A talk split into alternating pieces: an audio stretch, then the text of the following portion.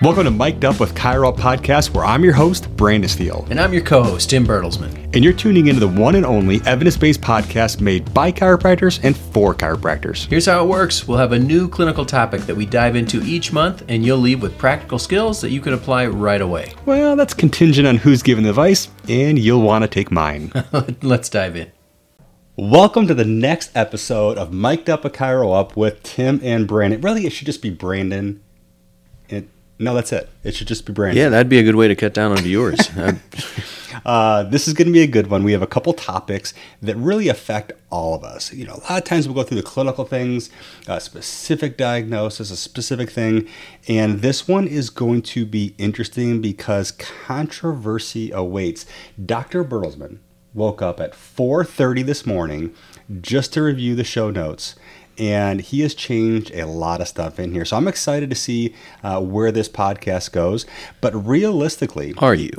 If you're looking for some opinions and some facts surrounding spinal curves, spinal degenerative joint changes, and the things that every chiropractor needs to hear, this is going to be a good one the questions that you get from your patients do hyperlordosis, hyperkyphosis, do these things matter?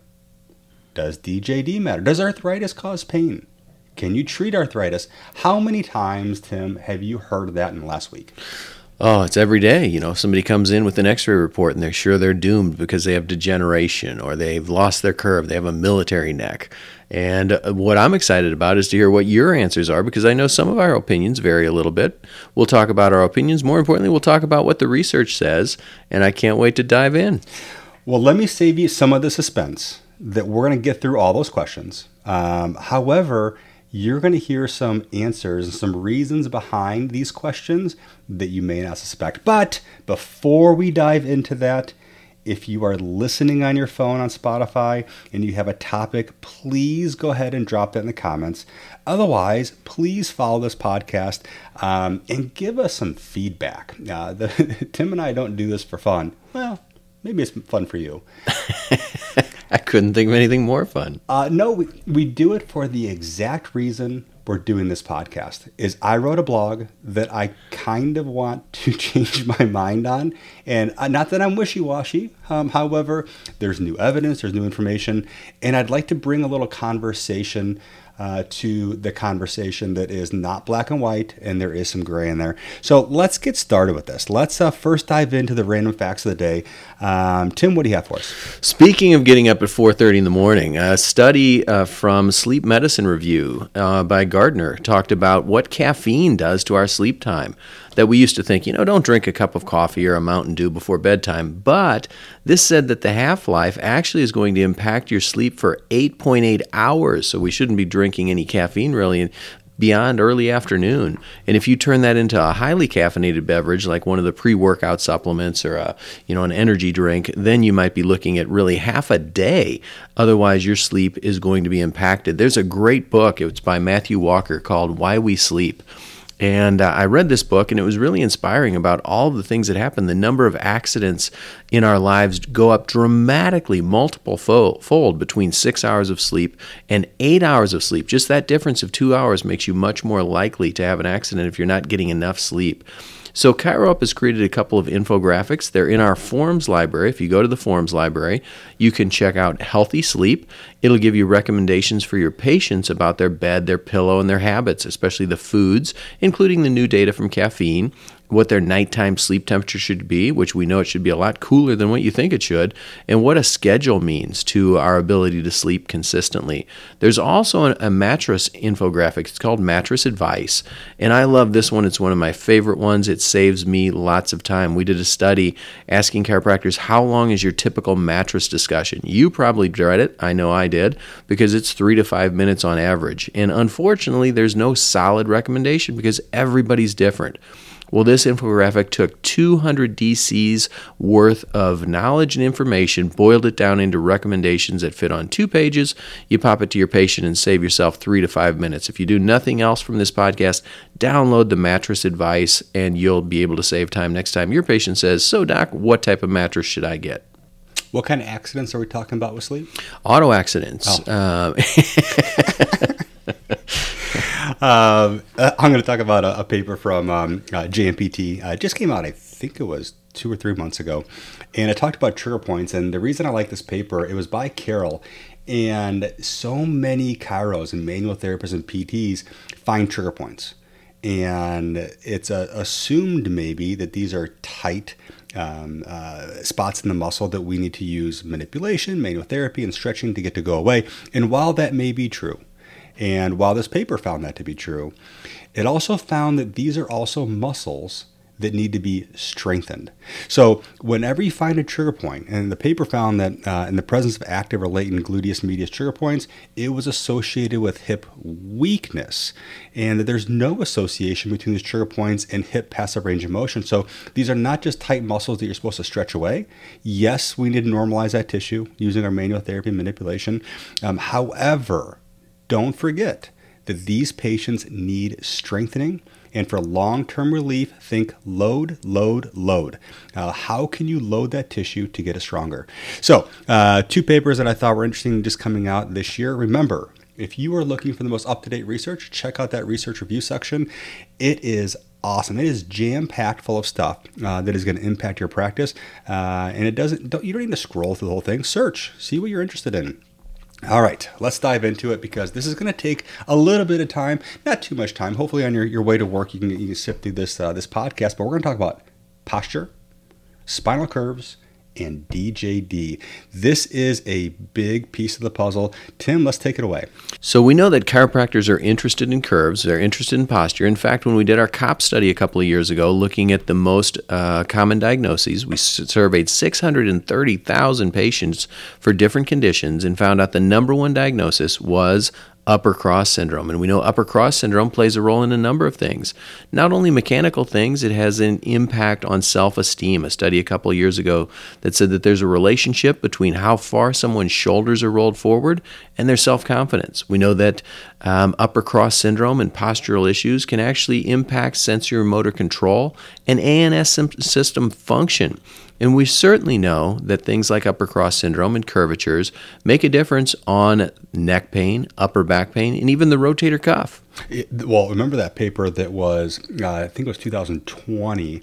It was on asymptomatic rotator cuff tears, and this is a this is a really interesting one. I, I talk about this one in my class a lot. That if you take an asymptomatic population uh, that's coming into a clinic and you MRI both shoulders, what are the chances of them having an uh, asymptomatic rotator cuff tear? Now, the average age group was six, or yeah, 65. And what they found is that if you have anything less than ideal posture, your chance of having an asymptomatic rotator cuff tear was over 50%. Here's the crazy stat is that if you have ideal posture, your chance of having an asymptomatic rotator cuff tear was less than 4%. Now, you just talked about autonomic dysfunction, self esteem, rotator cuff tears. I'm not going to sit here, and hopefully nobody's going to sit there and say, well, self esteem is caused by your thoracic kyphosis. That's not true at all. You can't just fix a thoracic kyphosis and improve someone's confidence. Oh. There's, yeah, there's more stuff that goes into that. You know, I always think about um, ice cream and murders in the summer. You should, you should see Dr. Myrtle's face. Where is he going with this conversation? Listen, if you look at ice cream sales and murders, they both go up as a percentage in the summer months. Does ice cream murder people? No. It's warmer weather, people are out more, out later at night. That is not causation. Clearly, sandals are the reason for murders. exactly. Especially those sandals that you wear. You know what? For those of you who also wear Birkenstocks, because they're comfortable, uh, send me a note. Um, I need constant uh, reaffirmation that these are okay to wear out in public. Or you could just sit up with your posture and quit rounding your shoulders. True, true. So we have to keep that in mind. Causation versus correlation. Just because we see a correlation does not mean there's a, a causation there. So getting back to the, the root of this conversation, um, is there a correlation between spinal curves and acute pain? Can you affect spinal curvature with treatment? Do these spinal curves even matter? You know, these are things that I've heard in school, I've seen at seminars, uh, and I decided to go back in the research. Let's figure this out. And when and I guess I was assuming that going back historically, I was going to find that correlation because this had to come from somewhere. However, when you look even back in the 70s, you find that they were, they were studying this is that 20% of asymptomatic populations had normal cervical lordosis, the other 80% didn't. In the 1980s, uh, they're finding narrowed spinal canal diameters, degeneration. However, they couldn't relate that to any clinical symptoms. So these uh, abnormal structural findings are presenting without people in clinical symptoms.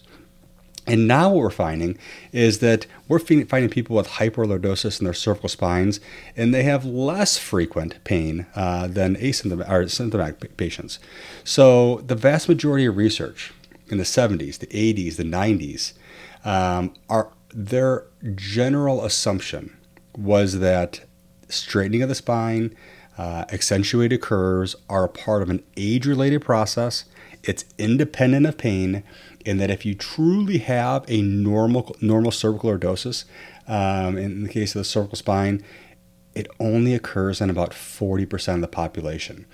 That means that we don't see normal curves in the vast majority of our population, um, and whether they have symptoms or not.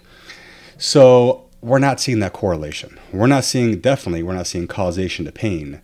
So really, should we be worried about these things? And this is a this is kind of a sticky subject because there's a part of the manual therapist, chiropractic, physical therapy population that says, "Oh, you have a hypolordosis of your um, cervical spine. You have a hyperkyphosis of your thoracic spine. That's something that we have to treat. And I can tell you right now, if you want to dive back into the blogs of ChiroUp, you will find a firm stance by Brandon Steele that says we do not need to attack those things. They are not related to pain. However, stay tuned. We're going to take a little break from our sponsor, and at the end of this, Tim and I are going to have a friendly discussion on why I may have overstated the facts. Can't get enough of the information you hear on our podcast? You will absolutely love our platform. ChiroUp helps thousands of chiropractors across the globe simplify the way they practice using our online evidence based software.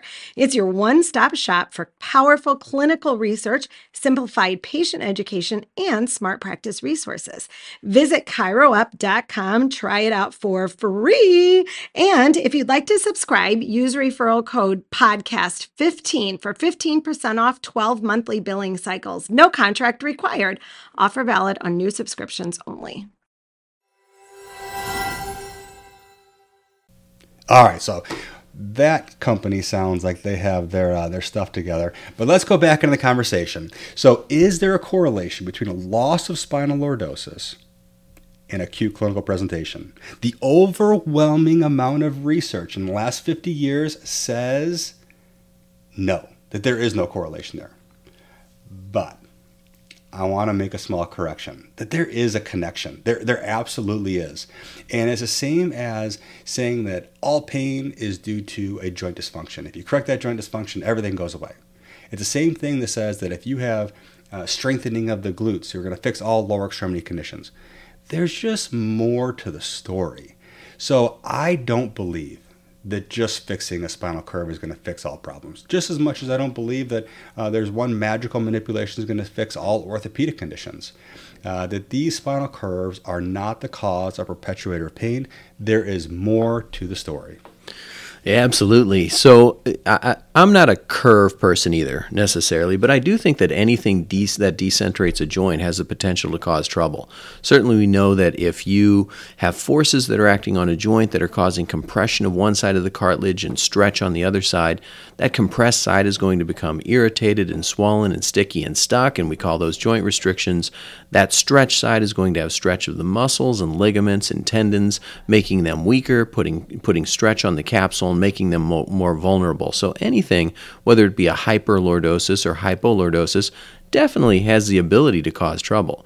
One of the questions we have to answer is that the primary or the secondary? Because we know that all of these problems are pretty complex. There's musculoskeletal, there's metabolic, there's psychological issues that go with that patient's problem. And which one of those do we have to root out in order to get the patient better? What's the recipe for that, that intervention? I think one of the things to really help our patients recognize is that curve, and what we'll talk about later, that degeneration, is not the cause of the problem. It's something that is present and something that may need to be addressed, especially if it's a decentrating process. But most importantly, get active and don't use any diagnosis as a crutch to limit your future activity. I love what you just said about it's not the cause, it's the repercussion. You know, that unfortunately, if you sit at a desk all day long and you get lazy, like all of us do, and you have that hyperkyphosis, chin forward position, um, that your body's going to mold into what you want to do. So it's not necessarily that hyperkyphosis is the problem, it's the result of all your hobbies, habits, sports, postures at work. And then that can cause symptoms or if you don't do enough of it, it cannot cause symptoms. What I tell my patients is that every tissue has a capacity to do work. And if you exceed that capacity, then unfortunately things can get injured and become more painful. You have two options once you hit that point of injury. You can decrease the load on it, so decrease your activity, and that will, you know, bring that load underneath the capacity and you're going to heal. Um, however, that requires you to do less of what you're wanting to do.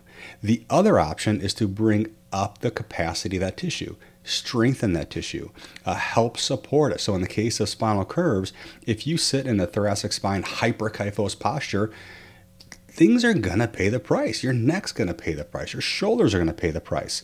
So, you can decrease load and load and load until eventually you're not doing anything, or you can now put them in a better position and strengthen the tissue around it. Well, that's a that's a great process and a simple well, way. Thank you, I appreciate that. I'm going to put a mark on the wall. It's a blank wall right now, but we um, we can use a tool to explain that to patients, and that's really a water glass of thinking that when you have symptoms is when your glass overflows. And we can do a couple of things. Either we can pull some water out of the glass, we can teach the patient how not to pour water into the glass, those physical and mental stressors that fill their glass, or we can teach them how to have a little bit taller glass. Now, that's a finite process. Your biceps can only be so strong, your joints can only be so stable. So, we want to do both. We want to try to increase the height of the glass so that it can have more capacity for your activities of daily living, but we also want to say, how do we drain the glass? And I think as chiropractors, too often, we employ something whether that be a trigger point therapy or a manipulation or a nutritional supplement or acupuncture. We drain that glass down a couple of millimeters below the edge and we throw a party because we've solved the patient's symptoms until something comes about, and that something is life that drips back into the glass and now it overflows. Good chiropractors know how to decrease that water a little bit. Great chiropractors know how to drain that glass as much as possible. And that's where our recipes come in to say what are the things that we need to do, and our spinal curves a part of that process that we need to get rid of. You know, I've I, you know I've never had this, but patients don't come in. A unique say, thought. Uh, no, I was, was going to say patients. um, there's not many patients that come in and say, "I want to get rid of this curve." Now, I will hear that with a Dowager hump sometimes. You know, can you improve that? Um, however, the one thing that I will hear in practice, which is going to be the second part of this conversation, is arthritis, is degeneration. Can that cause pain? Now, this is one that you will hear in practice. You know, is there a correlation between degeneration and acute clinical presentations? Uh, the answer is no, uh, but we'll discuss that in um, in depth in the next couple sentences, or uh, next couple minutes. Um, and and and and does the presentation of DJD affect your treatment? Now, your treatment could be manual therapy or manipulation, but we're going to kind of focus on manipulation for the purpose of this podcast. Now, to give you a little more credit, uh, I really enjoyed your blog on modic changes. So, you just wrote this blog a couple months ago, and I believe you're answering the blog uh, in, as far as the does degeneration cause pain. Um, you wrote not necessarily. Um, however, let's give them a longer answer on that. Yeah, there's always a longer answer when it's not necessarily. The, um, the you quick modic refresher first of all that modic uh, changes are based on MRI signals. If there a high or low signal on T1 and T2 and whatever combination that is, that's going to tell us if you're modic type 1, 2 or 3. Modic type 1 this is a really simple process. Modic type 1 means that you have some edema. Could have come from trauma, could have there's speculation it could have come from infection, which might have some legitimacy because there was a study not too long ago that said antibiotics help help with lower back pain, which seemed preposterous to me as a chiropractor until you understand that, well, modic inflammation of type 1 might be infective. Type 2 changes means that that bony edema has now converted to fat, probably from an ischemic process over time. And then type 3 changes, as you might expect, is the accumulation of stress over time, which is sclerotic bony remodeling or degeneration. This is our body's attempt to stabilize and repair the area. Now, some early studies confirmed a link. They said that if you have modic changes, you have back pain, especially nighttime pain and morning stiffness. And that's probably true, but there have been more papers since that point that said, eh, it may be a correlation, but it's certainly not a causation that we can expect that type 1 changes. Remember, type 1 is bony edema. Well, edema and inflammation probably is going to cause discomfort. So, type 1 possesses an inherent potential to cause some discomfort. But a lot of studies have come out saying maybe not for type 2 and type 3. There's a study that said that modic changes are not associated with any clinic, clinically significant back pain or disability. Another study that said the findings are inconsistent, and that other studies said that we can't draw conclusions based upon the current evidence. So, do modic changes cause correlate with pain? Probably so. Degeneration correlates in that it had the same trigger, but that degeneration wasn't necessarily the trigger for the pain. Dysfunction is the trigger for pain, and dysfunction is the trigger for degeneration.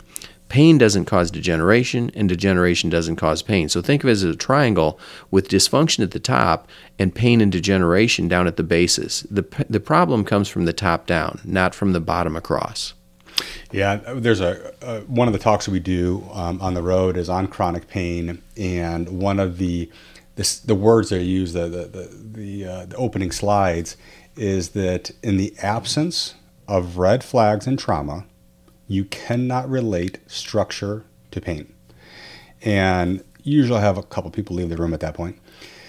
and then the rest uh, of them wait about 10 or 15 well, minutes. Well, yeah, that's the crazy part is the next sentence offends more people and it is structure in the absence of red flags um, and trauma. You can't relate to function. Now, think about that. Now, here, here's the deal. If you look at that, what do you and I do all day long? We look at function, which is orthopedic testing and range of motion and our physical exam, and pain, you know, where the patient is. So, unfortunately, when you look at the research, you can't draw those correlations, but you can. That's all part of the clinical story. So, you can't look at an arthritic hip on an x ray and say you have pain in your hip when you look at the research. But is that clinically relevant information? Yes, when you can marry that to where their pain is, to doing the right orthopedic test, um, and how things are presenting. So, uh, what I'd like to get around is this black and white, this causes this. It's like saying that one orthopedic test is positive for a specific diagnosis. We know that never works.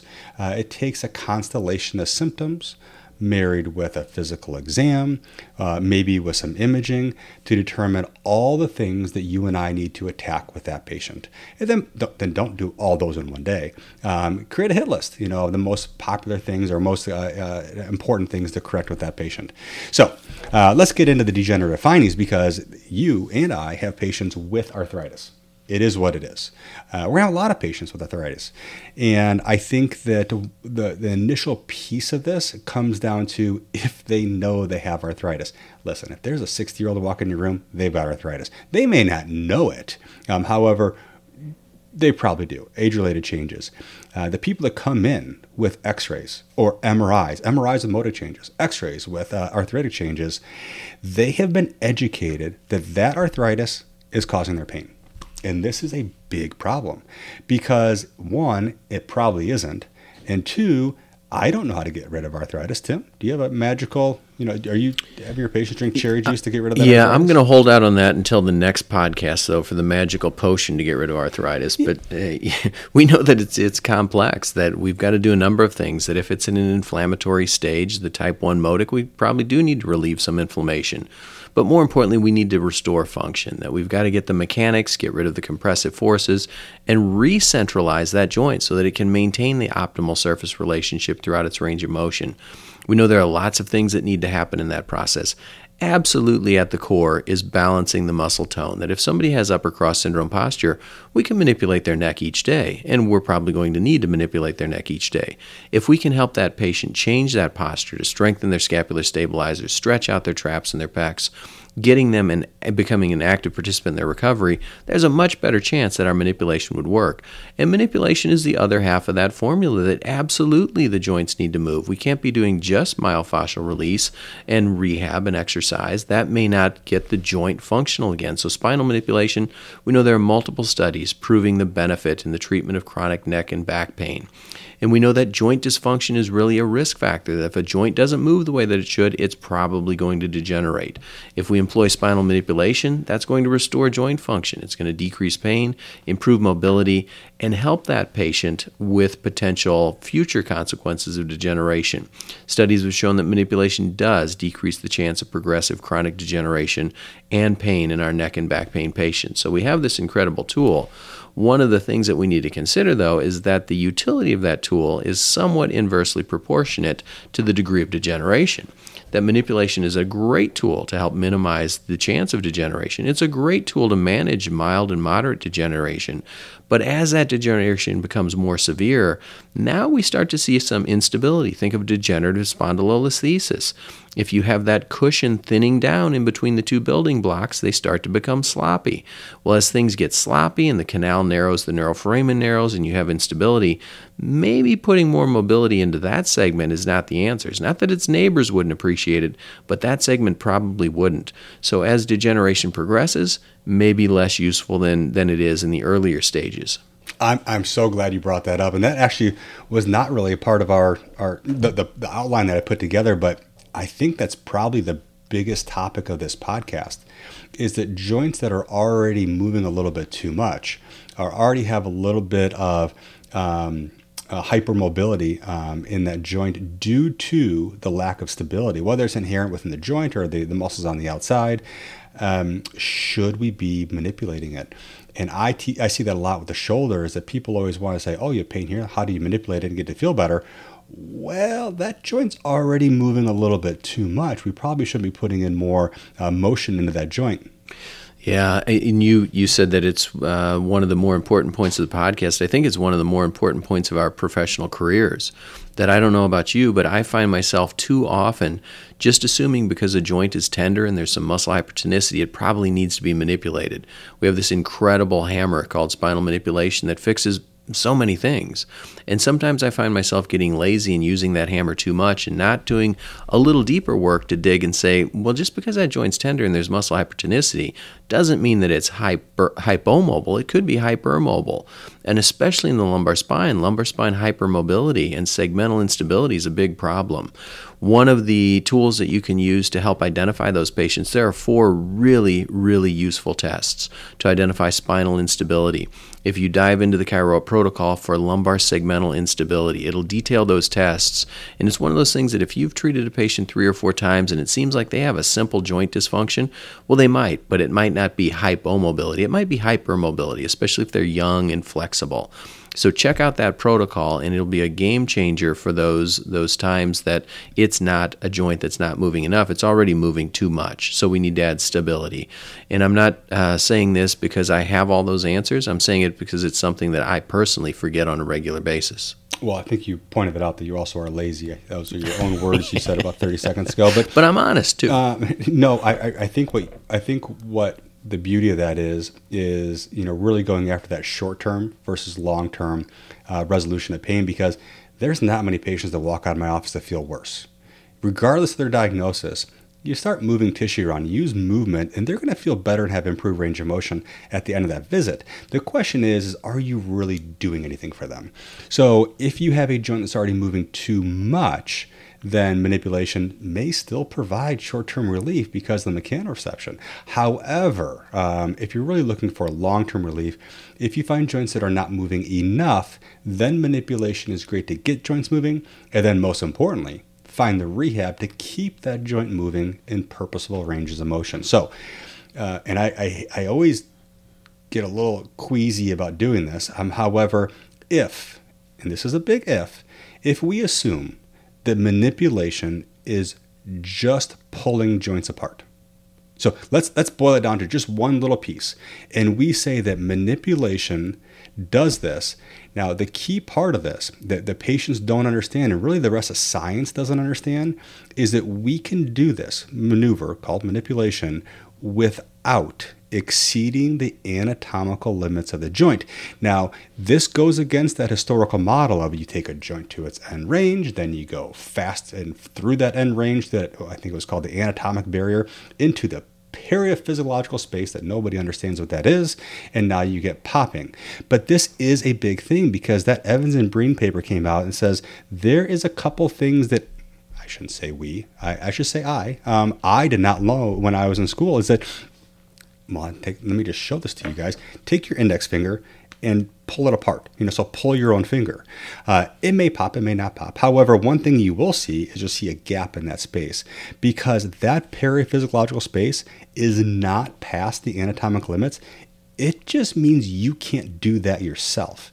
It is a space created within normal capsular range of motion. Uh, that space, uh, unfortunately, um, you can't do yourself. Sometimes you can move and flex, and you hear pops every once in a while. Um, but what we do as chiropractors is that if we can take the joint and expose it uh, so it doesn't have a lot of extra stresses on it, I mean the ligaments and capsules and tendons, and we can get that into a position where it can, the joints can be pulled apart.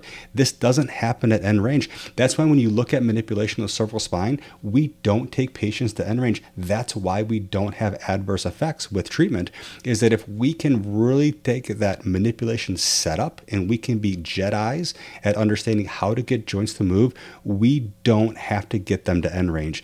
In fact, we can find positions and we can preload them in places where they're not at end range, which is actually going to be easier on us and them to help pull those joint surfaces apart. So I really think this is a, big take home point. The one, understand what manipulation is, and two, probably more of the art as compared to the science of what we do.